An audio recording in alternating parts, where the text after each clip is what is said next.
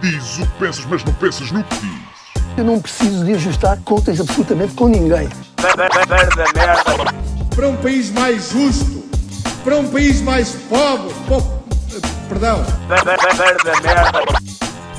Deus existe dentro de nós. Quando as pessoas não acreditam em Deus, não, Deus existe dentro de nós. Ser exigente, não sermos piegas. Ser exigente, não sermos piegas. Mãe, olha, tu sabes fazer ténis. Ela fez 4, mas não sabe fazer ténis. Não sabe fazer ténis. Ai, que informação dramática. Sem Barbas na Língua, um podcast de Guilherme Duarte e Hugo Gonçalves. Ora então, seja muito bem-vindo a mais um podcast Sem Barbas na Língua. E é isto. Mudou a hora, os dias estão maiores e nós cá continuamos nesta vida. Nós estamos a convergir para um ponto comum de pelosidades. Porque tu já tens mais barba e mais cabelo e eu... reduzia a barba e o cabelo. É verdade. Portanto, estamos a convergir e vai haver um momento em que vamos ter a mesma barba e o mesmo cabelo e o universo vai explodir. Sim, cria-se um paradoxo no espaço contínuo, não é? Um paradoxo de hirsuto, peloso, e pronto, e é isso que vai acontecer. E agora está aqui a passar um avião, não sei se consegues ouvir. Consigo ouvir. Nunca tínhamos ouvido passar um avião enquanto gravávamos o podcast. Não, porque... Olha, isso é uma boa deixa para aquilo que eu tenho para dizer. A minha mini queixa rente, diatribe revoltosa que hoje está a ser um daqueles dias, Guilherme Duarte. É? Sabes aqueles dias que isto já aconteceu antes, não é? E normalmente é à segunda-feira, mas pode ser qualquer dia. Aqueles dias em que nada do que tu faças vai conseguir deter...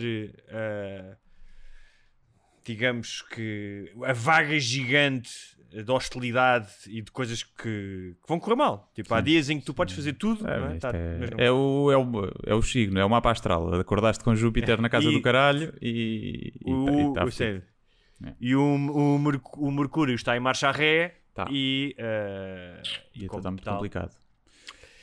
No entanto, no meio desta adversidade, eu consegui ter um vislumbre de sabedoria. Apenas uma lascazinha de sabedoria. Mas o que é mais curioso é que ela não me está a servir de nada porque eu continuo irritado com esta merda toda. Sim. Basicamente é isso, não é? Então, além de ter uma dor no ombro, aqui, acordei com uma dor no ombro, que é logo uma moinha que uma pessoa acorda logo mal disposta. Acorda logo mal disposta, não é? Sim. Acorda com uma dor no ombro.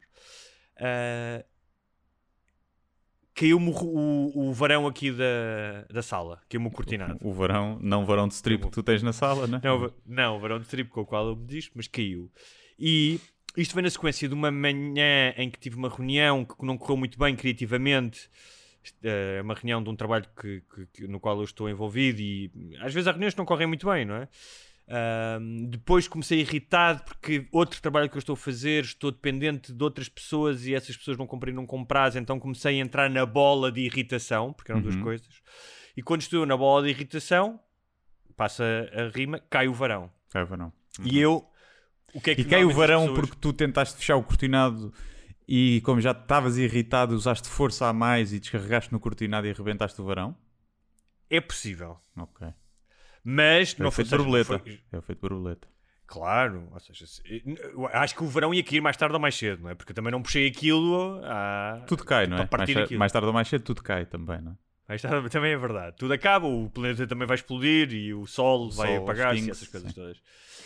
E o que é que aconteceu? Eu meti na cabeça que ia arranjar o verão. Obviamente. Disse, não sei o quê, vou buscar cola, vou comprar super cola, saí de casa, fui... Resultado. Bola de neve porque não consegui arranjar o verão. Ok. E a determinada altura, onde é que está a tal lasca de sabedoria? Eu pensei, se calhar há dias em que temos que desistir e voltar mais tarde, quando não estamos neste estado de irritação. Meter um comprimido no bucho e voltar para a cama e dormir até amanhã. Olha, não tive essa sabedoria toda. Isso sim é... Nunca fiz isso, mas deve ser bom. Nesses dias, tomas uma jarda de comprimidos e dormes até ao dia seguinte. E pronto, passou tudo. Esquece. Também é capaz de se chamar de depressão, não é? Isso, com as pessoas que fazem isso. Ou seja, pessoal agarrado ao cavalo, que dá chutes de heroína, está tudo explicado, deixas de ter problemas, dás um chute de heroína, acabou, não há problemas durante um tempo. O problema é que faz mal, é porque senão toda a gente dava. Ficas um bocado magro, cai-te os dentes, também, não é? Também, hoje em dia, com a pandemia, o que é que serve ter dentes todos? Sim. Andas de máscara e pronto. E o que é engraçado é que eu tive este vislumbre de, pá, caga nisso, caga no varão, depois ou contratas alguém, ou vais tratar disso outro dia, ou hoje tens o podcast, tens mil coisas para fazer, mas... Mesmo assim, não consegui aceitar isso. E ainda estou aqui, não. Agora vou acabar o podcast, ainda vou à drogaria do bairro, ainda vou comprar uma massa para... É muito... O bicho humano é muito estúpido. Sim. Porque às vezes percebe a solução e a solução é caga nisso. Volta amanhã, depois pensas nisso. Hoje não precisas de arranjar. Mas mesmo assim, há ali uma teimosia qualquer que, repara, me está a causar mais... fricção e mais dor, se assim se pode dizer, do que se eu cagasse e dissesse, pá, caguei para o verão. Por falar em cagar, conseguiste cagar bem hoje? Ou também foste à casa de banho e não correu bem? Não, sabes que eu sou uma espécie de relógio suíço. O meu trânsito intestinal funciona melhor do que o sistema ferroviário da Suíça, é o que eu te posso dizer, não é? Sim. Aquilo não há, está lá quando ele diz, vais chegar ao meio-dia em direção a Geneve, está lá a Fez. Qual é o singular de fezes? A fezes. A fez. A fez. Será a fez? Será? A fez. Ou tu nunca... A fez. Deve ser a fez. É a fez, será? Okay. Não sei. Poderá ser uma fez. Se calhar não tem singular, porque nunca é uma fez. É sempre as fezes. Não há não é? Não é? O cagalhoto pode ser um, não é? Um cocó. As fezes é sempre tudo. Tinha que ser uma partícula de fezes, só um átomo de fezes. Senão já passa a ser fezes, não sei. Muito bem. Mas isto para dizer o quê? Que hoje me sinto um bocado estúpido e burro, é só isso. Sim. Também não estou a ter um dia particularmente bom. Também fruto de andar aqui com uma dor no pescoço já há muito tempo. E no braço e em todo lado. E a minha hipocondria está a entrar em ação e já estou a pensar que provavelmente estou com... esclerose lateral amiotrófica, uma coisa assim do género, e já ando um bocado a pensar nisso. Fui treinar, mas fiz um treininho só de alongamentos e postura e tal, porque a semana passada treinei os 7 dias e é isso. E mas deixa-me assim, fazer-te uma pergunta, assim meio irritado. Não será isto resultado de um mal olhado, de uma macumba face ao gozo, à forma descarada como tu gozaste com os negacionistas e com a espiritualidade deles, não, e porque... ao que tu geraste nas redes sociais, e agora se calhar há uma má energia, e se calhar o teu Mercúrio não estava retrógrado, mas eles com a força que eles têm juntos, pumba, mandaram-te o Mercúrio para a zona do retrógrado. Eu acharia, essa teoria é perfeitamente possível, ou seria perfeitamente possível, se eu não estivesse já com dores antes disso acontecer. Portanto, okay. Pode dar-se é o caso de estar a sofrer em pré-pagamento, não é? Antes de fazer a merda já estava a sofrer, porque os negacionistas têm um poder que antecipam tudo, não é? Porque eles sabem tudo, portanto se cá estavam a antecipar que isso ia acontecer, porque senão talvez, mas esta dor aqui no trapézio, não é? Que vai apanhar aqui o pescoço, como se fosse um torcicolo que dura para um mês. Isso é tensão. Pode ser tensão, sim, pode ser tensão, e os negacionistas ajudaram a isso também. Exatamente, que é, apesar de tu... fazeres humor às vezes, não é? Pé juntos, é verdade, e para quem não sabe, vá ao timeline do Guilherme da semana passada e veja a escaramuça, eu diria mesmo, mais do que uma porrada de bar, um arraial de porrada, daqueles de filmes de cowboys. Sim. Que o Guilherme iniciou. Parecia, fez-me lembrar aquela cena do primeiro Trainspotting, que o gajo está no andar de cima do bar e lança uma caneca cá para baixo, só para ver a porrada, e chega cá abaixo, que não sai daqui, ninguém daqui, sem eu saber quem é que mandou aquela caneca, não é? Sim, sim. O Firestarter, e o Guilherme, por causa das piadas que fez, por causa de piadas boas, eu aliás disse-te isso, congratulei-te, boas piadas, boas legendas das fotografias, e tiveste pessoas, bem, aquilo foi pessoas do teu lado, porque depois não é só tu e eles, depois também tens o pessoal todo, né? Eu às vezes vou só ao lado, depois deixo as pessoas andarem à porrada. Não, mas ou seja, não me ofende ou não me causa propriamente um stress aquelas ofensas que me dirigem, porque já estou habituado a isso, e ainda por cima é um assunto em que, epá, eu tenho a consciência de que não será aquela pessoa que está ali que diz que viu uma merda num fórum que está certa, mas acredito mais nos especialistas, portanto nem sequer ponho em causa a minha do... Às vezes, mas depois o que a mim me chateia é pensar que há tanta gente de merda, e isso é que me provoca depois ansiedade e tensão, é perceber que caralho, há mesmo tanta gente de merda, tanta gente burra. Pá, nem é os burros bem intencionados, não é? Que é, eu dou um desconto, é assim, tipo, ok, são burros, mas acham que estão a fazer por uma cena melhor. É, depois é as pessoas de merda mesmo, sabes? É. Sim, e com uma certa gravidade moral, não é? Eu fui lá, aliás, eu contei-te, não é? Eu ia ler um livro, pá, um livro bom, de um autor premiado e tal, e pronto, e soube daquilo e de repente tive ali meia hora nos comentários. Portanto, o que eu quero dizer? Que tu contribuis para eu ser mais burro também. Sim, não, eu acho que o que queres a dizer é que eu merecia o Nobel, não é? O Nobel de alguma merda. É isso. É isso. Conseguiste desviar-me de um livro. Portanto, exatamente. Pá, tiro-te o chapéu. Mas queria-te dizer que corri-me com algumas coisas, outras fiquei pá, perplexo, porque o simples facto das pessoas não perceberem o que é um humorista. Sim. Ou seja, qual é que é o papel do humorista, não é? E eu muitas vezes já vi humoristas que fazem piadas com coisas com as quais eu discordo, até humoristas que eu gosto, e das duas uma, eu me rio e discordo, ou não me rio porque acho que a piada é má e discordo. Sim. É só isso, mas percebo, sim, ok, este gajo é um gajo que está a fazer humor. Pronto. Essa foi a primeira coisa que... Pá, como é que as pessoas não entendem isso? Que é, este gajo está a fazer humor, não é? Depois, a segunda é o paradoxo supremo, que é... aquelas pessoas, não é? Os negacionistas fazem a defesa do seu direito de terem uma opinião e de expressarem na rua, não é? Esse é o seu direito. Mas depois, quando alguém expressa a sua opinião contra a opinião deles, não pode. Não pode. Que é um paradoxo máximo. Portanto, é a marcha pela liberdade, mas é a liberdade só de não usar máscara. Deles. Porque... Não só não pode, como é suscetível de ser ameaçado. Sim, é? Sim, portanto, sim, porque depois é a parte da ameaça. E depois a terceira parte, que é... tu partilhaste uma notícia da Tomar TV, que depois também saiu pela CMTV e pela SIC. Não sei até que ponto é que depois foi confirmado ou não, que era um dos organizadores que tinha apanhado Covid. Foi verdade, um dos organizadores tinha Covid, mas não era um organizador que estava lá. Tinha sido alguém de um grupo que tinha ajudado a promover o evento e que tinha tratado da logística, não estava no evento. E o que eu achei curioso confirmado foi essa notícia. Ou seja, não era mentira nem verdade, era ali no meio. Claro. Mas, quer dizer, era verdade. Sim. Porque eles não diziam que ele tinha apanhado na manifestação nem que tinha lá estado, acho eu. Só que o organizador. O que é engraçado é que todos nós hoje, não é?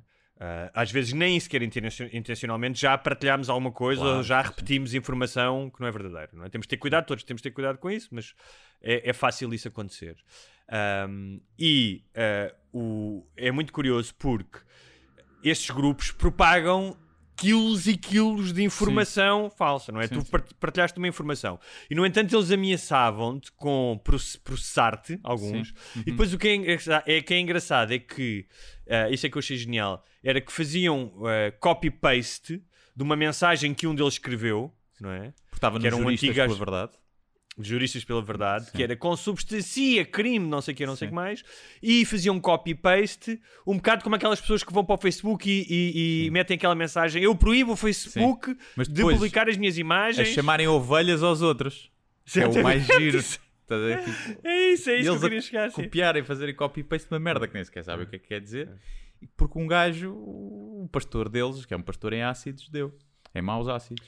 Agora, há outra coisa que também vi no outro dia, que era alguém dizer é um abuso os jornalistas chamarem negacionistas a estas pessoas. Às pessoas que dizem que... tu achas isso? Achas que estas pessoas não devem ser chamadas? As pessoas que negam a doença, que dizem que... Acho que não se deve meter toda a gente no mesmo saco.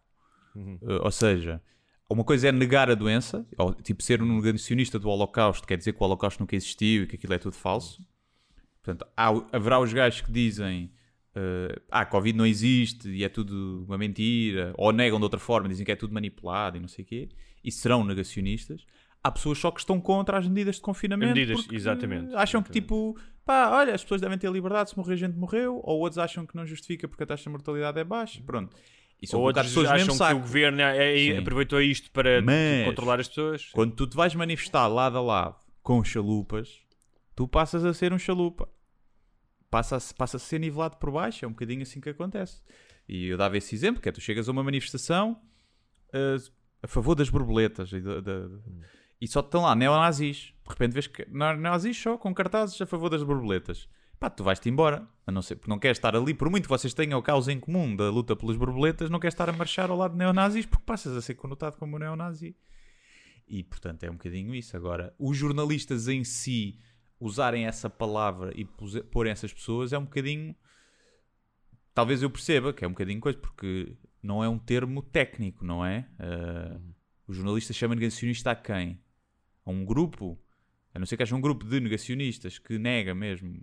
E aí, ok, isto é um grupo onde as pessoas negam a existência da doença, portanto são negacionistas.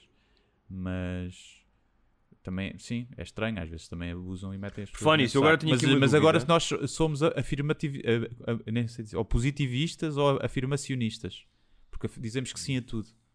Eles agora põem, é tipo quem diz é quem é. E chamaram-me curva planista. E não foi a gozar. Ou seja, porque eu acredito que a Terra não é plana, não é? Não é eu acredito que a Terra não é plana, eu sei que a Terra não é plana. Basicamente, e outra coisa que é, a curvatura da Terra está-se a cagar para o que tu achas dela. Sim, ela sabe que então é curva. Chamaram-me um curva planista, como se fosse uma ofensa. É a mesma coisa que dizes assim, sim, tu não és burro como eu. E eu, pois, realmente não sou. Realmente, olha, bem dito. Mas olha, por falar nisso, o juiz Rui Fonseca e Castro, do Tribunal de Odmira, foi suspenso preventivamente das funções do Conselho Superior da... pelo Conselho Superior da Magistratura, porque no seu tribunal teve uma suspensão preventiva de 60 dias, porque já teve vários episódios polémicos, mas um deles passou-se, julgo que na quarta-feira passada, da semana passada, em que obrigou todos os intervenientes na sala a prestar declarações com a cara destapada. Bem como ele, também tinha a cara destapada. E que dizia que o tribunal não está em condições de apreciar a prova produzida oralmente se o interveniente processual se encontrar de cara tapada, contrariando aquilo a que a lei obriga, o uso de máscara ou de viseira nos edifícios públicos. O procurador do Ministério Público disse que não ia obedecer, porque ainda que os restantes pudessem aceitar, e inquirido pelo juiz porque é que o fazia, se receava contágio ou se era uma posição formal de compromisso, portanto em função ao cumprimento da lei, ele disse que era as duas coisas, não queria ser contagiado e porque queria, como procurador, queria respeitar a lei. E por causa disso, o juiz adiou a audiência. Era um caso de violência doméstica. Este juiz está ligado a um grupo, a uma página que é Habeas Corpus, que é descrita como negacionista. Eu, por acaso, não encontrei a página, portanto não sei se é negacionista, se é apenas contesta o confinamento. O habeas corpus é isso, é tipo... já vi isso, acho eu. É liberdade... ou seja, é tipo a metáfora, não é? Habeas corpus é quando tu libertas alguém da prisão, não é? E aqui o habeas corpus quer libertar-nos a todos do confinamento. Mas o que é... ou seja, neste caso, o juízo, que o Conselho Superior da Magistratura diz, é que o juiz prejudicou o regular funcionamento da justiça porque adiou uma audiência, porque não quis cumprir com uma lei, não é? Que era as pessoas terem uma máscara. Mas pronto. E então, mas o que tem mais graça disto? Porque isto depois, assim, tu podes dizer até, pá, mas o juiz, se calhar, desobediência civil, tudo bem, podes questionar, não é? Só que tudo aquilo... Muito depressa percebes que estamos perante um atrasado mental, não é? Pronto. Que ele publicou um vídeo de 45 minutos em que... Acho que era um live. Não é? Foi num direto. Ah, foi num direto? Ok. Sim. Até há algum desconto, que as pessoas às vezes dizem merda em direto, que não querem. Okay. Foi um vídeo que ele... Mas, pelo visto, foi também publicado. Se calhar ele fez um live e depois ficou... Ah, depois ficou lá, sim. Depois ficou lá. Não se arrependeu logo. Em que ele se refere ao responsável máximo pela PSP. Magina da Silva, não é? Exatamente. O que é que o senhor Magina disse? O senhor Magina... deixa-me encontrar aqui o que é que ele disse. Porque isto é para explicar porque é que o juiz... O juiz desafiou. O que é que o juiz fez um desafio? Dizer? É assim, ele diz tu. Ah, então, esse juiz desafiou o Magina da Silva, que é o responsável pela PSP, não é? Eu não sei o que é que... Qual é que é o ok, já sei, porque é um combate o MMA. Juiz Fonseca e Castro desafia toda a gente à desobediência civil. E o senhor Magina, da Polícia de Segurança Pública, fez uma queixa dele, julgo, não sei se no Conselho Superior de Magistratura, apresentou uma queixa sobre que dizia que não era condigno de um juiz incentivar a desobediência civil. Uhum. E então o senhor juiz diz isto no seu vídeo: eu tenho aqui uma proposta para o senhor Magina, para resolvermos isto. Como ele tem tanto interesse na minha pessoa, por um lado anda a vigiar-me, tem aquela coisa do voyeurismo, e depois é um queixinhas, parece uma menina vai chorar para o Conselho Superior de Magistratura fazer queixinhas de mim. Eu tenho uma proposta para o senhor Magina. É uma proposta para resolver isto como homens. Uhum. Eu acho que ele pelo menos deve assumir-se como tal. A proposta será eu e o senhor Magina fazermos uma luta de MMA, artes marciais mistas. Se o senhor Magina ganhar, eu paro com tudo o que estou a fazer. Sim. Sai do Facebook e não sei o quê. Mas se ganhar o juiz, ele diz que pede que o Magina vá para a televisão dizer que é um idiota e um fantoche do Estado e da maçonaria. Okay. Maçonaria.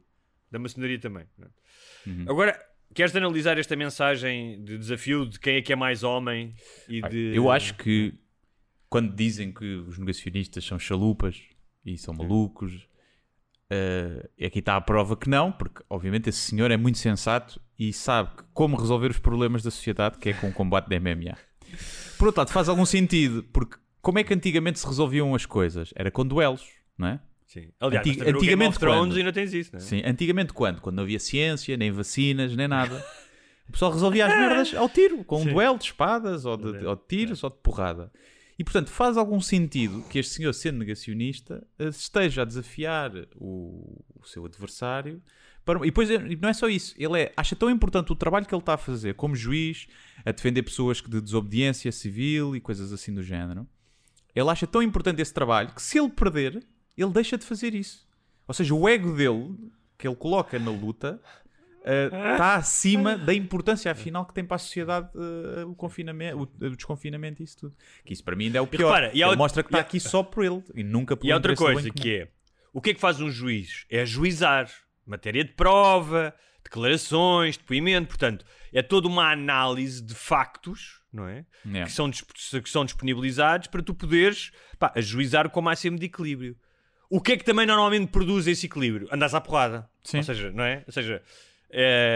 qualquer coisa, qualquer dúvida que tu tenhas, não é? Tipo, chegares a uma loja e dizer assim: olha, queria aquele bolo, e é 1,20€. Não, é 1,10€. Não, é 1,20€. Então pronto, vamos decidir isso à porrada. Sim. Normalmente é assim que se resolve.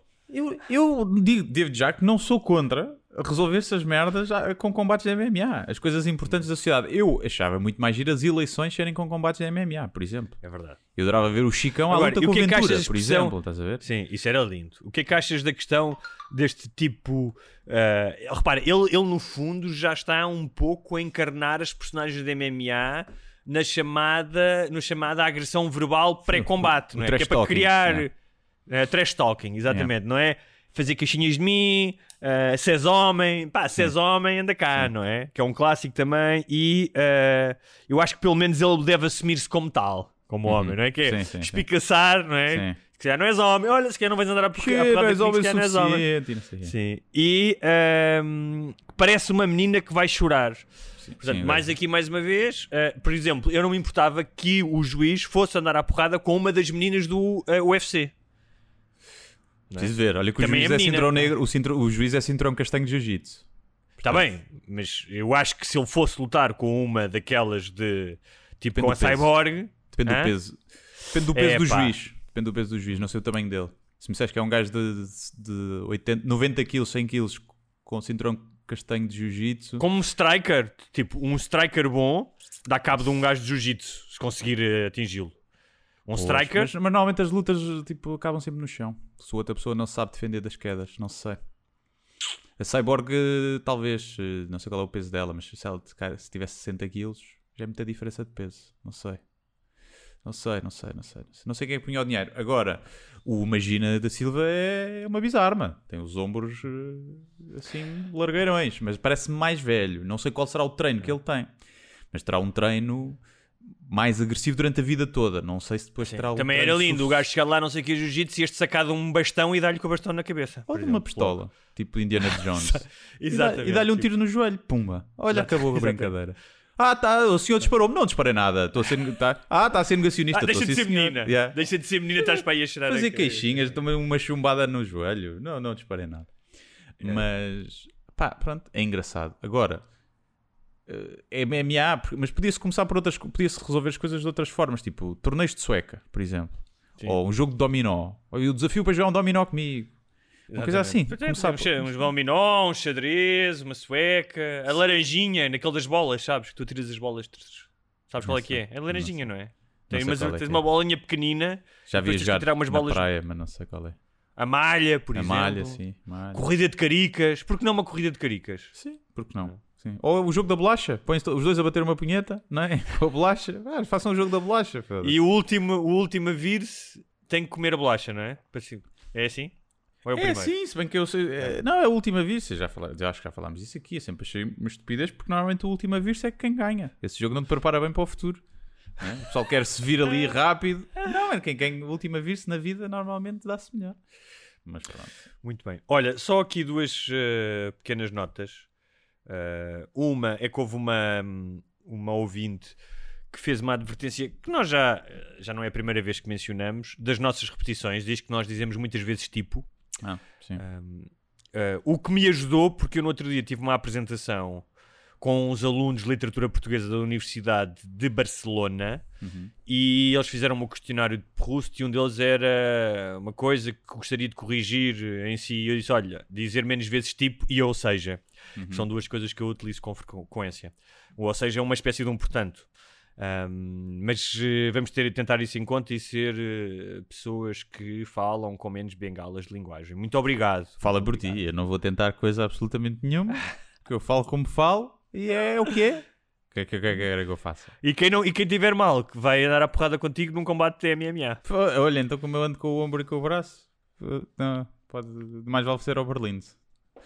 É um bocado, sabes aquela coisa que é para... Mas eu percebo, partia, eu digo muitas até vezes com o braço tipo atrás das costas. Yeah, sim. Que é aqueles gajos. Até escrevo muitas vezes tipo, às vezes. Mas... também tem a sua utilidade, não é? É um tipo de... Um tipo, neste caso, tipo, é um género de linguagem que tipo, é mais crua também, não é? As pessoas falam muitas vezes assim, hoje em dia. E nós também somos contaminados pelo que ouvimos. E, portanto, é o que é, é o que é. Antes de dizer tipo, do que dizer quaisqueres. Ou se ponhamos. Mas também já falámos aqui que tem a ver com uma questão de contexto. Claro que as pessoas, quando consomem um conteúdo áudio, estão a equipará-lo com, provavelmente, outros conteúdos, como a televisão, como um debate. Eu entendo isso. Mas aqui, pelo menos para nós, existe uma indução de que nós estamos quase na sala um do outro, não é? Sim. Então, é uma conversa mesmo muito informal. E acho que temos algum cuidado, mesmo assim, não é? Na forma como falamos, e tentamos ser eloquentes e articulados e falar de forma que não seja só estás a ver e pronto, né? Pronto, é assim. Mas eu pela minha parte, como gosto, não gosto de repetições e não gosto de dizer tipo, vou tentar estar mais atento. Já o Guilherme não promete nada. Não, eu prometo não estar mais atento. Prometo. Prometo, porque se eu estou a falar e estou a pensar no que vou dizer com medo de coisas, depois não funciona, as coisas não saem. Tá, sim, também, é verdade. Não sai, a pessoa fica muito self-conscious. Tipo, fica, é verdade. Estás a ver? Fica muito autoconsciente. Yes. Fica muito consciente dos seus próprios atos e palavras. É assim, seria a melhor tradução para self-conscious. Self-conscious, yes. Self-conscious. Olha, ainda relativamente a ouvintes... a nossa doutora de serviço, a nossa jurista, que algum dia ainda nos vai salvar da prisão, tenho quase a certeza. Esperemos que sim. Que ainda vamos precisar dela. E repara, não vai ser por difamação ou uma coisa do género que nós façamos aqui. Sim. Vai ser porque andámos à porrada numa tasca com alguém. Sim, tipo, mais possível. Ou... Já uma outra vez perguntaram qual é que seria a causa mais provável de eu ser preso. E eu acho que seria... Eu estive a pensar em tudo, né? O que é que poderia ser. Eu acho que seria de andar à porrada com polícia. Sim, eu percebo. Sim. Porque dá-te prisão muito facilmente, né? Se andares à porrada com outra pessoa, pá, dificilmente vais preso, né? Sim. Mas, como às vezes há interações, e principalmente nos tempos que correm, pode haver alguma interação mais crispada e mais coisa, e uma pessoa resistir nessa. Não é andar à porrada, é tipo, resistes à detenção, como está no teu direito, não é? E depois, pronto, por exemplo, o que é que tu dirias se fosse aquele... Se esses casos são verdade, parece que são, mas pronto, sim, vamos supor que são, do senhor que estava a comer gomas e uma senhora, também um senhor que estava a comer maçãs no carro e que foram multados pela polícia. Bom, primeiro temos que saber que tipo de gomas e que tipo de suns eram, não é? Porque se era uma suns de salmão fumado, eu acho muito bem que a pessoa seja multada porque é uma merda. As gomas também depende, não é? Se era daqueles ursinhos ou se era daquelas mais agridoces que uma pessoa não pode esperar e tem que comer logo. É à menina, né? Não.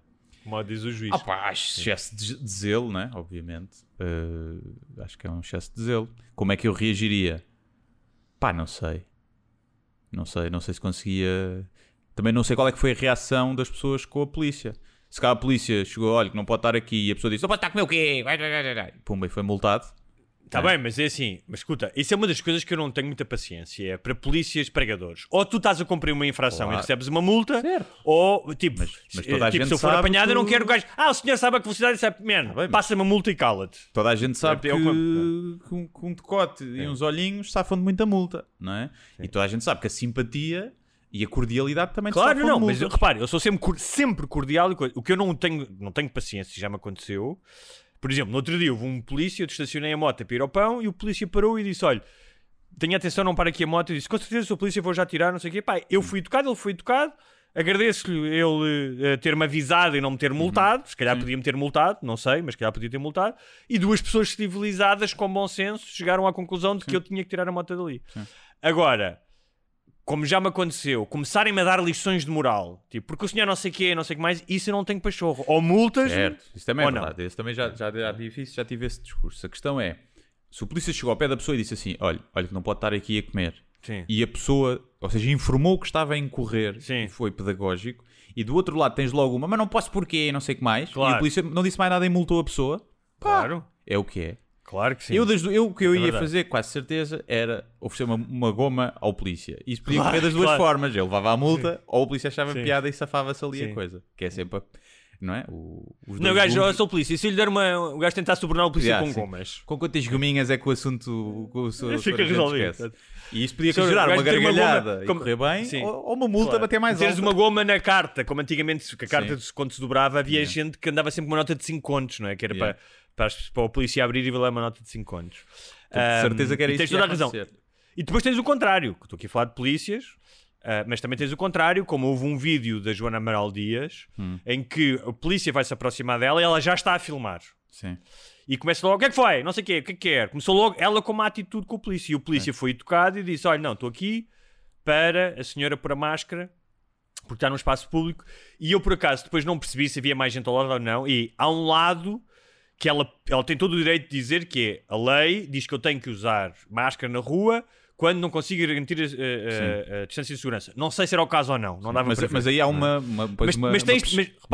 Mas tens uma maneira de dizer isso, que era se aquele polícia tivesse vindo falar comigo, como ele veio, que foi educado, e eu dizia, olha, sou polícia, ok, eu entendo que me diga isso, mas de acordo com a lei, eu acho que tenho o direito. Ou seja, nunca, se ele viesse falar comigo de bem, eu nunca responderia como ela respondeu. Claro. Portanto, ela já ia com aquela, e já estava a filmar, que era para depois pôr nas redes sociais, não é? Já estava para servir a narrativa dela. Sim, mas o polícia pode sempre dizer assim, certo, mas eu agora estou a menos de 2 metros de si, portanto tenho que pôr a máscara. Pois. É sempre engraçado. Mas sim, já da outra vez, quando eu estava a dizer isso, é porque depois pus uma foto a responder porque as pessoas, isso não saíste de casa nunca e não sei o que mais, e eu respondi com uma foto minha, eu no a treinar, estás a ver? Estava ali no parque, e sem máscara, e eu, burro, não estou com 3.000 pessoas à volta. Isto é tipo, primeiro tirei a máscara só para a foto e depois estou a correr e não está ninguém à volta, não, a lei permite que eu não use máscara, mas pronto, as pessoas são burras. Mas olha, estava aqui a falar da nossa doutora, que ainda nos vai servir algum dia, não tenho a mínima dúvida, e ela, eu acho que serviços de jurídicos e de advocacia e serviços médicos. Sinto que vai ser aquilo que mais nós vamos precisar com o passar dos anos. portanto sim, sim. Também ainda vamos beneficiar dos nossos ouvintes em algum momento. Sim. Eu já no outro dia, quando fui fazer um raio-x, tinha um patrono, não é? Pois, exato. Agora, prefiro quando... só que é uma questão de tempo até apanhares alguém que não gosta. Uma coisa é tu apanhas, imagina, vais fazer o toque retal, ver a próstata e apanhas um patrono. É desconfortável, pronto, há assim uma sensação de intimidade, a pessoa sente que já te conhece. Mas apanhas alguém que odeia o podcast e odeia o teu trabalho. E tu sabes que é necessário apenas um dedo e tu estás a levar com 3. Percebes? Só porque aquele gajo não... Olha, por falar nisso, nós temos sempre no YouTube, não é? Tipo, passado 5 minutos ao vídeo, há sempre alguém que vai pôr dislike, não é? Logo, sim, logo. É? Logo, sim. Pá, chama-se... O que normalmente digo é a linha que separa um hater de um seguidor... É só a inveja. É só isso. Porque um hater recorrente que vai lá sempre é porque no fundo gosta, mas tem inveja. Porque dá a pensar isso. Não há nada barba, que eu não gosto. Que não consegue crescer barba. É um homem. Não há nada que eu não gosto. É um homem. Sim. Mas está a pensar, não há nada que eu não gosto que siga. Tipo, há uma cena que eu não gosto, eu deixo de ver. Tipo, não... Pá, sim, no máximo podes seguir, sei lá... Eu às vezes quero ver as merdas com um comentador que é conhecido e que é um opinion maker e não é?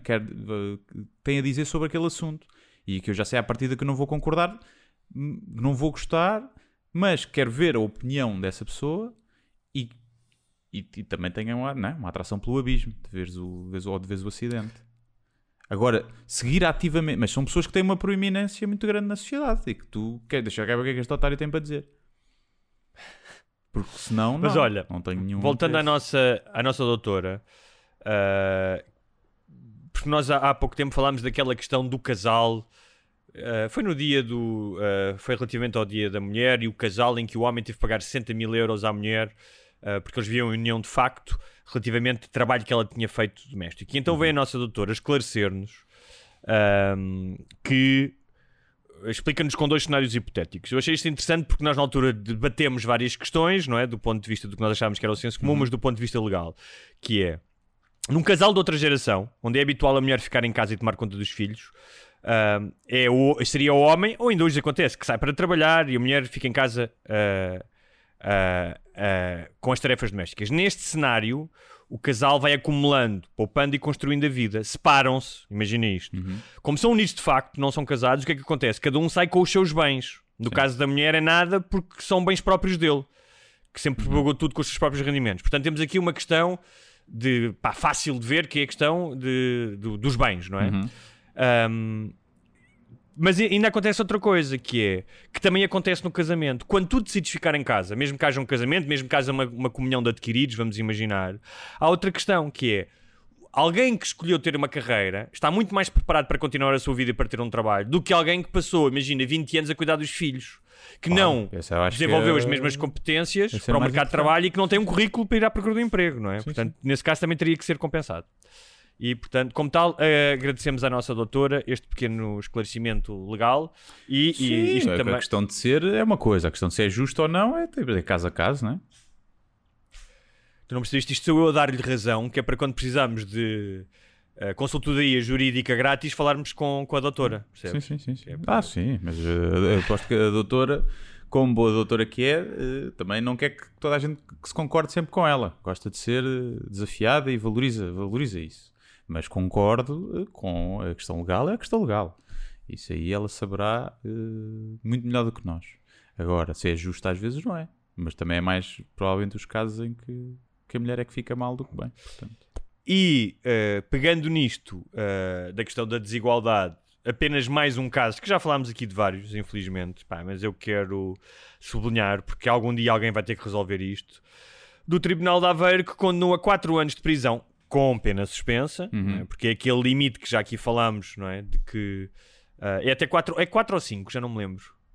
Pena suspensa. Que já falámos disso. Sim, que tu podes, há um, ou seja, que até um determinado... Acho que é 4, não é? A partir de 4, se fores condenado a 5, já não podes ter pena suspensa. Sim. Tens como tens de ter, pronto. Pode ser 6, então, mas acho que é 4. O que é que aconteceu? Um homem... foi condenado a 3 anos e 3 meses de prisão por um crime de violação e 3 anos por um crime de violência doméstica. Como existe o cúmulo jurídico, não é? Que as penas não são somadas e não dão 6 anos, mas existe um cúmulo jurídico, foi-lhe aplicada uma pena única de 4 anos de prisão, suspensa na sua execução. Isto caso o arguido pague ao ofendido 8.000 euros. Está barata. Pá, a violação. Está barata a violação. A PJ refere que estes factos foram o corolário de vários episódios de perseguição por parte do suspeito à vítima após terminarem o relacionamento, em virtude de maus tratos físicos e psíquicos. Nesse dia, ele entrou na casa dela, sem autorização. A juíza diz isto. O ainda senhor não reconheceu os... Ainda tinha a chave? Não diz, mas entrou sem autorização, não é? Okay. Independentemente de ter chave ou ter partido de uma janela. E a juíza diz isto. Acho que é mais difícil de provar, não é? Sim. O senhor não reconheceu os factos, não mostrou arrependimento, não mostrou qualquer atitude de reparação dos danos à vítima e, portanto, tudo isso não aconselharia a suspensão da execução da pena. No entanto, deram-lhe a suspensão da pena. Pá, eu não quero parecer aqueles populistas justiceiros, não é? A dizer que é preciso a pena perpétua. Pá, mas crimes destes, de violência sexual, frequentemente em que há uma pena suspensa...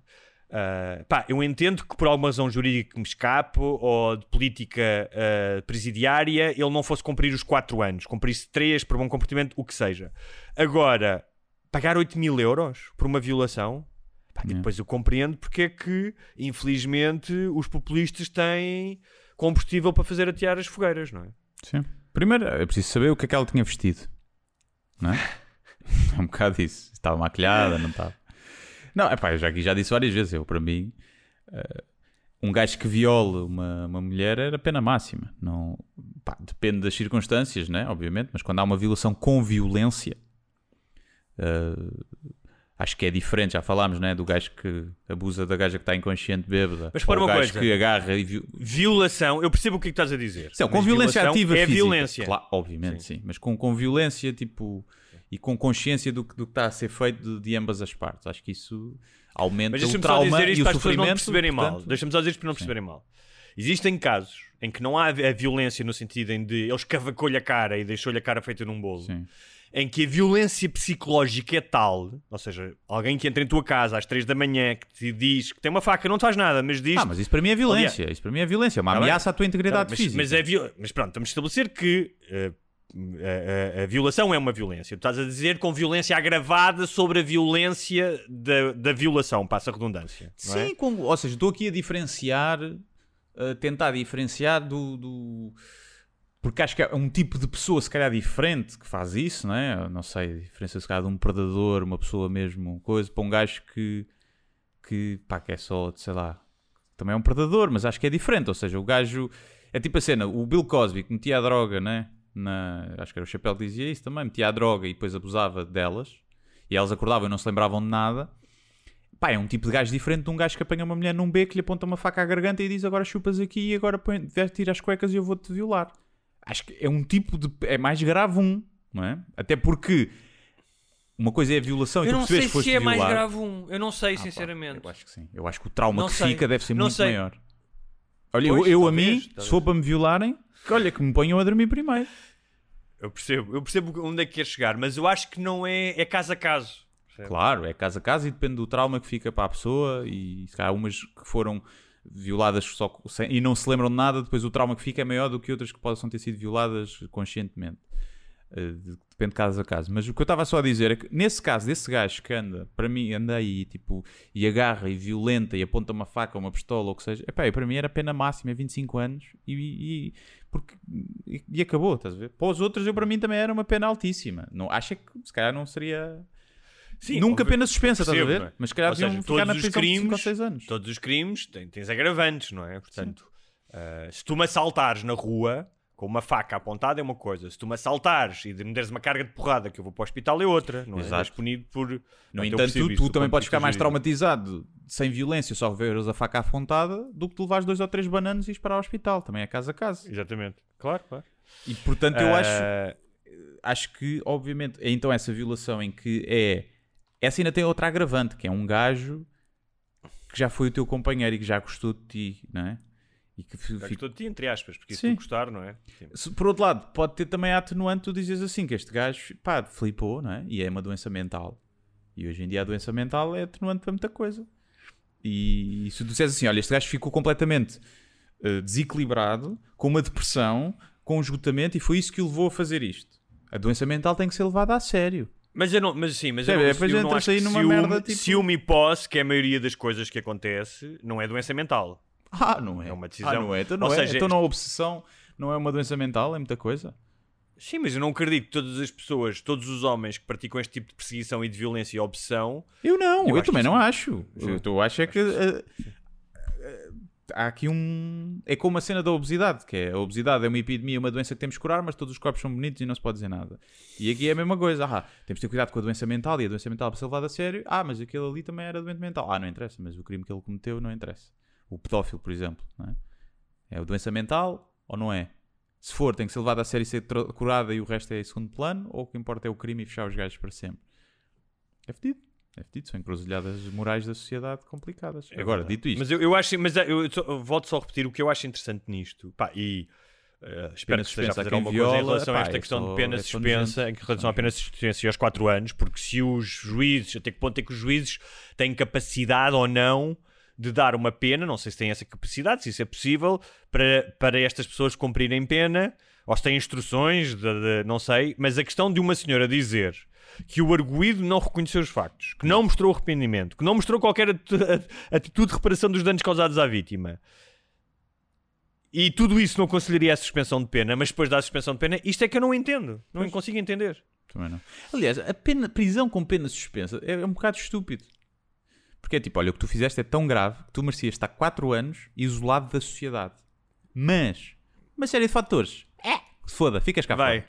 E depois, se calhar, se fiz alguma coisa para cumprir a pena suspensa, como se andas à porrada, se fores apanhado a conduzir com álcool, alguma coisa do género, então já cumpres alguma coisa. Yeah.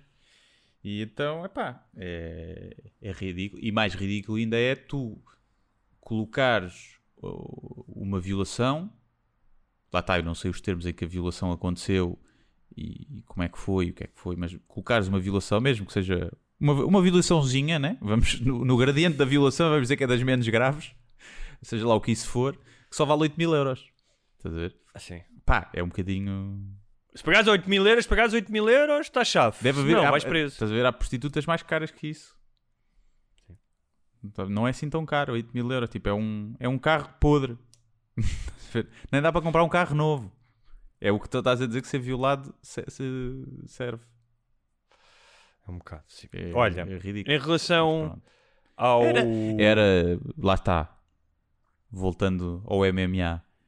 Era pôr esse senhor a lutar MMA com os primos, amigos e familiares todos da rapariga. Não, ela violada. Podia escolher uma pessoa no mundo. Ela tinha o direito, como tinha sido violada, podia escolher. Então escolhia o Francis mais Ngannou. Recente campeão. Exatamente, o mais recente campeão do mundo do UFC. O Francis Ngannou. Escolhia.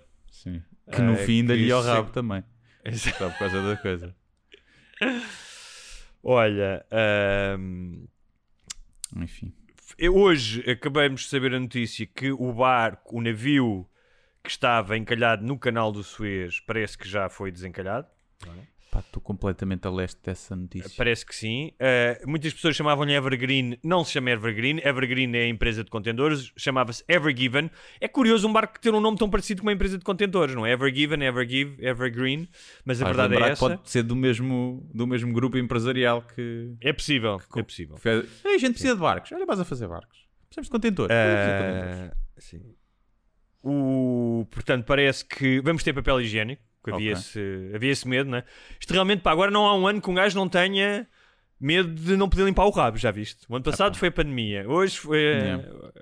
Eu hoje fui ao supermercado e já havia pouco papel higiênico. Hoje foi o dia de fazer compras. Olha, nem sabia disso, que era um caso, que era ouvi falar, de encalhar e que havia várias coisas. Agora, também te digo uma coisa...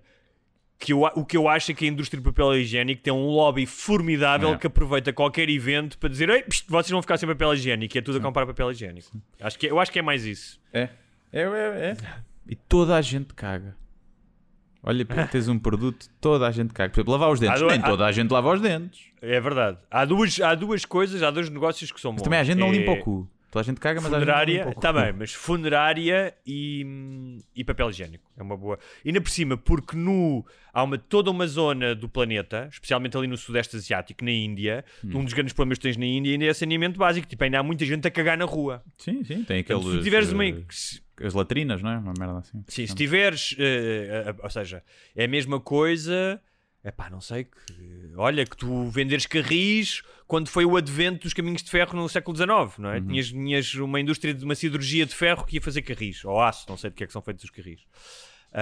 E por falar nisso, por falar em indústrias obsoletas, ou que era quem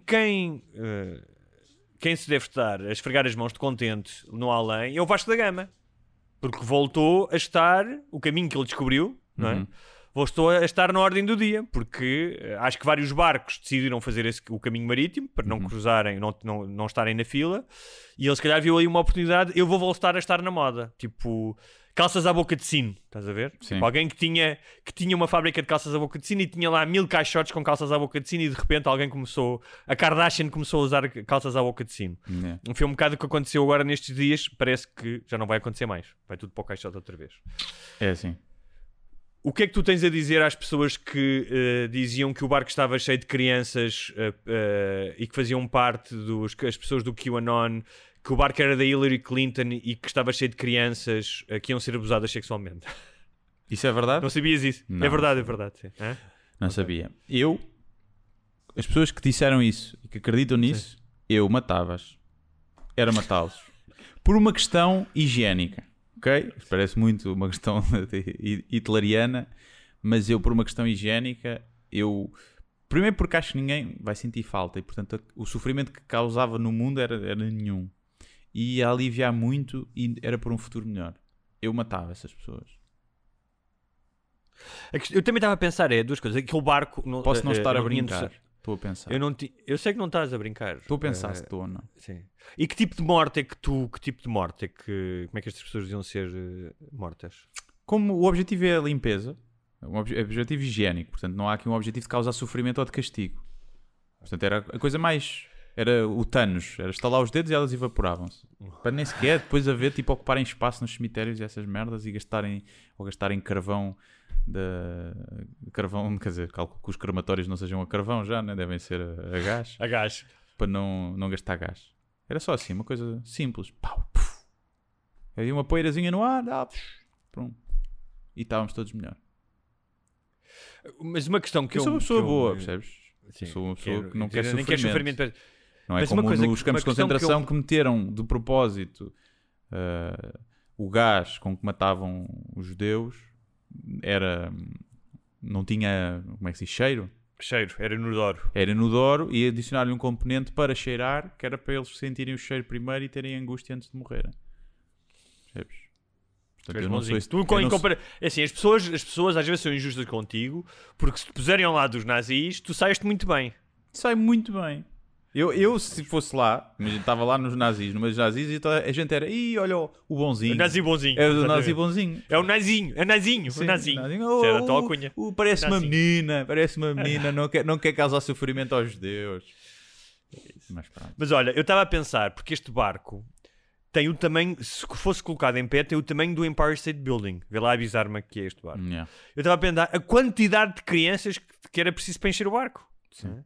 Não, pois era. Há essa cena, a quantidade de raptos que há, quando houve aquela manifestação também cá dos chalupas, não esta primeira, a outra, o pessoal falou, das elites que comiam pequenos bebés, eles falavam disso, iam buscar os números dos raptos que há por ano e diziam que isso só poderia ser, eram números tão astronómicos, onde é que iam as crianças, e que era porque as elites comiam e para violar e não sei o quê. Portanto, eles veem aqueles números astronómicos de raptos e estão-se a cagar em resolver e em perceber e em resolver o problema. Para eles, não, isto não pode ser verdade. Isto para ser verdade só pode ser porque é para... Agora, a Hillary Clinton levava crianças em contentores. Estou aqui a pensar, se eu tivesse de transportar milhares de crianças, se era num contentor num barco tão grande ou se era mais discreto. Amélia, peço desculpa. Quantos bebés são ao pequeno almoço para precisares de um barco daquele tamanho para levar crianças? Não podes mandar vir tipo de jato particular 2 ou 3 crianças por semana? Tu precisas de quê? 30 é o quê? É tipo eu a comer Cerelac? Precisas de 20 crianças ao pequeno almoço? faz sentido. Não faz sentido. Mas pronto, eu achei muita graça a isso. Outra das histórias da semana, só para terminar, é a camisola povoeira. Eu tenho uma grande estima pela Póvoa de Varzim, não só porque um dos meus amigos é da Póvoa, como é lá que acontecem as correntes de escrita, onde eu sobrevivi à Covid, supostamente, o ano passado. Onde tu infectaste o Sepúlveda e o mataste? Exato. Não. Por acaso eu acho que ele não foi infectado na Póvoa, foi infectado em Espanha, supostamente. Cabrão, e tentou trazer para cá. A história da Tory Burch, acho que é assim que se diz, uma estilista, já toda a gente sabe desta história, que pôs uma camisola poveira, que são bem engraçadas por acaso e que são bem boas para o frio. Camisolas têm mais de 100 anos já, são feitas desde o século XVIII ou XIX, não sei, e que vendia, tal como lenços de estilo Bordal Pinheiro, e depois veio-se a saber também uma túnica romena, portanto parece que é hábito ir buscar coisas locais e pô-las no site como... acho que a assessora dela de marketing era portuguesa e tudo. Sim. Portanto, eu e o Guilherme já falámos aqui várias vezes de plágio, porque criamos e somos muito...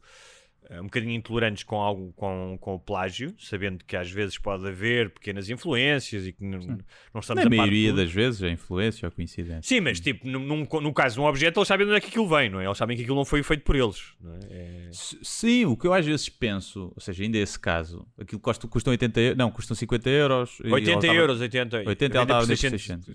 Sim. Aqui pode ter acontecido, mas lá está, duvido. Pode ter, porque ela dizia que era uma influência de barra no México, não era? Sim, ainda para mais fazia uma referência que estava errada, não é? Sim. E agora tu pensas, será que houve alguém da Póvoa, foi para a Barra no México e montou lá uma loja e ela foi lá a férias e apanhou aquela merda e foi enganada? Ela também foi enganada e não sabia. Hoje em dia... porque ela já pediu desculpa e tal. Pediu desculpa a dizer que não sabia. Ela nunca pediu desculpa a dizer que plagiou. Aliás, a pedir desculpa dela, se ela plagiou, que ele pediu desculpas é o mais merda que existe.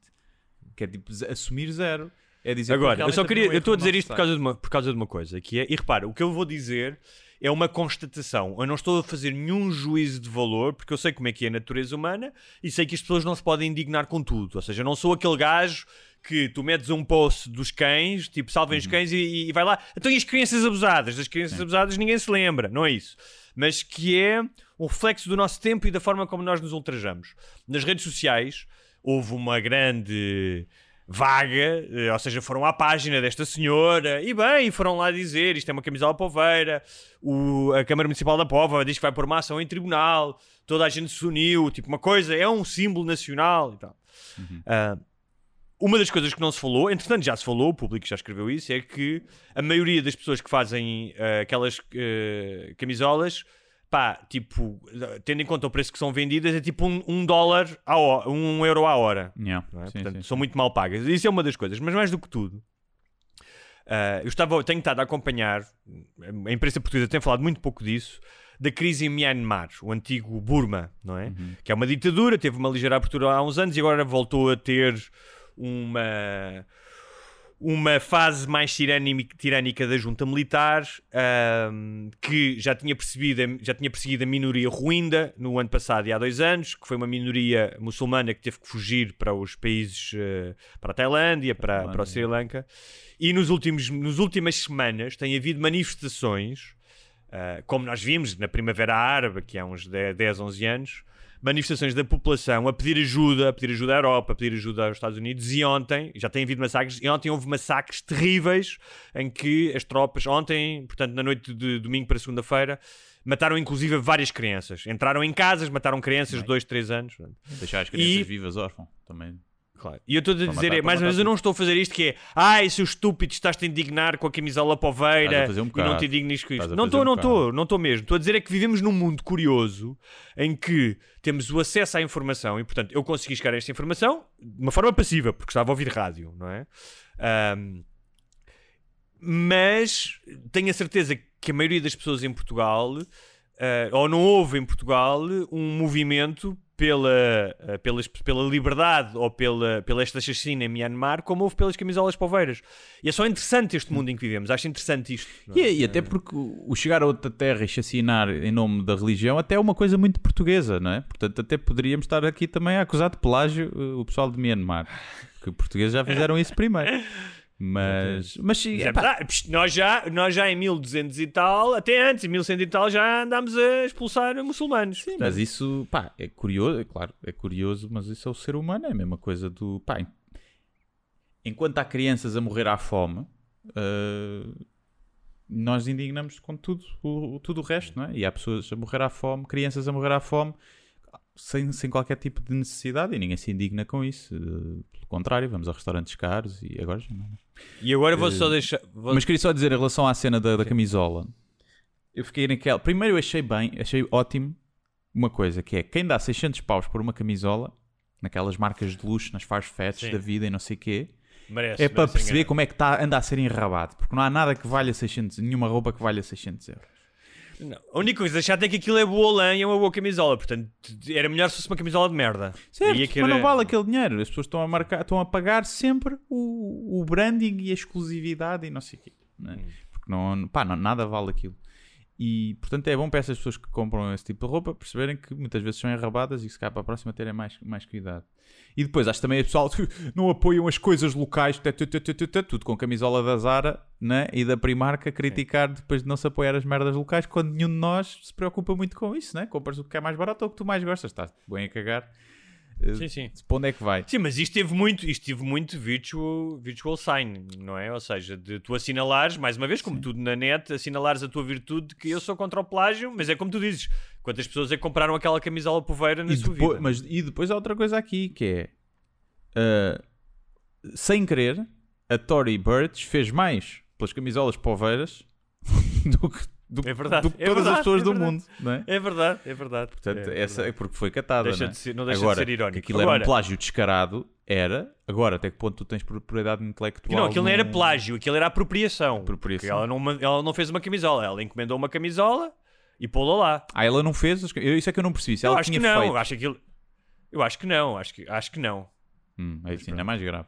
Mas o que é que eu ia dizer? É muito difícil tu... Pronto, aí a apropriação nem sequer há nada. Não, porque se fosse plágio, tipo, não, como é que tens plágio na roupa? É um bocado tipo... claramente é uma inspiração. Eu quero só deixar... Aqui no final, quero só deixar... Para os nossos ouvintes que gostam de teorias da conspiração, quero só deixar isto. De quem é que se falou nas últimas semanas por causa de questões de racismo? Eça de Queiroz. Por causa dos maias. Sim. Quem é que era da Póvoa? Eça de Queiroz. Quem é que teve na inauguração do canal de Suez? Eça de Queiroz. É só isto que eu quero dizer. Agora pensem o que é que advém daqui. Agora pensem nisto. Como é que está tudo interligado? Essa é que é essa. Olha, essa é que é essa. É que é essa. É pá, bonita. Essa é que é essa. Não foi de propósito. É verdade. Essa é que é essa. Muito bem. Para terminar, sugestões. Sim, animado. Está feito. Esta quarta-feira termina o último episódio de Até que a Vida nos Pare. Houve aqui um interregno por causa do jogo da seleção, mas volta ao último episódio. Não há nada que eu possa fazer. Está bem, já há muita coisa que eu não posso fazer, que eu fico fodido contigo. Olha, estás fodido contra o Varão. Acho que sim, porque o sétimo episódio foi um episódio forte, em que vimos que as pessoas reagiram. Foi um episódio muito emocional. Ou seja, acho que é um episódio importante no arco da série. E que criou uma relação dos espectadores ainda mais forte com a família. E como tal, tu quebrares isso com uma semana de futebol é pena, porque eu acho que as pessoas iam lançadas para ver o final da série. Mas cara, antes isso do que terem posto às 2 da manhã, né? E ninguém a ver. Não, e antes isso do que haver futebol à mesma hora do episódio final noutro canal, que aí é que levas na pá. Pois. Portanto, houve futebol e foi adiado, portanto ainda há hipótese de muitas pessoas verem. Imagina, se era, passava o episódio, mas a seleção estava a jogar no outro canal. É. Aí é que era pior. Aí não gostava disso. Queria deixar ainda 2 sugestões. Uma é o podcast do Bruce Springsteen e do Obama. Tem um podcast que falam de vários temas sobre a América. Há um muito interessante sobre a masculinidade a ideia do que é ser homem, especialmente dois homens, eles são da mesma geração, o Bruce Springsteen é um bocadinho mais velho, do que é ser homem e o que é ser pai, porque ambos também têm pais ausentes. Esse episódio é muito interessante. E há uma série, só vi 2 episódios, mas achei também que pode valer a pena, que é Operação Ecstasy em português, que é uma série belga e holandesa. É um bocado chato teres que ouvir aquilo em holandês, porque não é a língua mais agradável de se ouvir, mas está bem feito, sim senhor. E para quem quer ser patrono e ouvir o episódio especial, que esta semana vai ser sobre linguagem e chulé. Vai ser? Ou vamos fazer live? Vamos fazer o live, é verdade. Então, olha, deixa o chulé para o live. Para o live. É isso. Não é? Portanto, é verdade. Então, pronto. Vamos fazer... Esqueci-me disso, Guilherme. Pois, então, nós também falámos disso um bocadinho à... Guilherme, diz-me uma coisa. E consegues garantir às pessoas que desta vez entram mais de 100? É assim, eu não consigo garantir nada. A única coisa que eu consigo garantir é que vamos todos morrer. E mesmo assim, os mais novos, cá, já não vão. Mas... eu acho que vão. Acho que os mais novos vão. Quer dizer... na escala do universo irão, mas se calhar já podem viver para a cloud durante alguns milénios, mas consigo garantir que vamos das duas uma, ou vamos fazer com outra plataforma, com o Crowdcast, em que é possível, ou vamos pagar o Zoom, os mais de 60 euros ou o que é, para termos mais gente. Na altura não conseguimos, foi em cima da hora, mas agora... de certeza que resolvemos esse problema. Portanto, sim, consigo garantir que, a não ser que alguma coisa corra muito mal, que vamos fazer qualquer coisa. A gente também mete no Instagram uma merda assim, ou noutro sítio. Mas vamos conseguir. Portanto, sim. Vamos fazer sábado, não é? Então, sábado às 9h30. 9h30, não é? Fica a mesma coisa, até porque já vimos que os lives se estendem, portanto convém começar um bocadinho mais cedo. Sábado às 9h30, quem é patrono vai poder ver. Exato. Quem não é, cá estaremos para a semana, ao mesmo dia, à terça-feira. Quem quer ser patrono pode fazer ou a assinatura mensal ou a assinatura anual com 15% de desconto. Exato. E só tem que fazer o quê, Guilherme? É ir lá, é o patreon.com/sembarbasnalingua e tratar disso. Temos mais de 900 patronos. Já, isto está sempre oscila sempre, não é? Porque cada mês entram mais e saem uns que acaba a subscrição, depois volta. Mas estamos agora nos... estamos a chegar ao fim do mês, também vai haver oscilações, mas os 900, era giro chegarmos aos 1000, acho que é uma barreira fixe para conseguirmos chegar... Vou tentar chegar aos 1000 com este live. Com o live é muito difícil as pessoas fazerem tantas, mas pode ser que sim. Mas nos próximos meses... o que é aqui importante referir? Que aquilo tens vários níveis, não é? E nós estamos sempre a repetir isto, mas há sempre também pessoas a apanhar isto de novo e como explicar. E também há pessoas burras que não percebem. Há pessoas burras, mas essas não ouvem o nosso podcast, atenção. Exatamente. Quer dizer, só aquele que vai lá dar sempre um dislike. Mas que o nível 1 dá acesso a fazer perguntas e a estar envolvido na comunidade, a partir do nível 2 é que tem acesso sempre ao episódio extra semanal, todas as semanas, e todos os que estão para trás. São 70 e tal já, não é? Sim. O que é que acontece? O live nós pomos, apesar de ser um episódio especial para patronos, o live fica aberto a todos os patronos, de 1 até a 5, independentemente, mas depois o vídeo fica disponível, ou seja, para quem não conseguir ver em live, apenas para os nível 2. Da última vez nós disponibilizámos para todos, porque tinha havido aquele problema, havia malta a não conseguir entrar, então acho que era justo. Portanto, agora... não havendo problemas, toda a gente consegue entrar. Quem consegue ver live consegue. Se por acaso estiverem interessados em ver o live, mas não conseguem ver live, já tem que ter o nível 2. Mas também, são 2 cafés, 3 cafés, como dizia o outro, aquele gajo que angariou dinheiro para ir para a faculdade. É um cafezinho. Um cafezinho. O rolo. E pronto, também vamos privilegiar, se calhar, mais perguntas desta vez. Sim, foi giro a interação, acho que é fixe. E, se calhar vamos fazer mais isso. E pronto, e vamos ver como é que corre. Estaremos a beber vinho ou cerveja, vocês também. Cerveja. Dito isto... E é Páscoa, é véspera de Páscoa, portanto se calhar também comemos uns ovinhos. Portanto, é possível que Jesus apareça, que ele está ali no limiar de... Como é que uma pessoa... como é que será o verbo? Ressurreição? Ressuscitar, desculpa, exatamente. O verbo está ali no limiar de... ressuscitar, não é? Sim. Porque morreu na sexta-feira e vai ressuscitar ali no domingo. Sim. Portanto, é possível que apareça. Se isto passar da meia-noite, é possível... Jesus está aqui connosco. Sim, é possível. Antes de aparecer... Uma grande ressaca. E pronto, e agora... para fazer um full circle. Deixa-me dizer-te que quando acabar isto vou a uma drogaria tentar resolver o problema do varão do cortinado. Vai lá, vais ao Postigo, né? Comprar cenas ao Postigo. Vou comprar cenas ao Postigo. E é isto. Para a semana abrem as planadas, não é? É já para a semana? É verdade. Ou é dia 5. É dia 5 que abrem as planadas. É quando acabam as restrições de conselho também. Abrem as planadas. É isso. A ver se o tempo ajuda. É isso. Temos que comer um bitoca à esplanada. É pá, quem me dera. E agora até fiquei cheio de fome. Temos que ir comer um bitoca esplanado. É verdade. Está combinado. Está combinated. Yeah. Então, meus caros, até para a semana. Até para a semana ou até sábado. Até sábado, é verdade.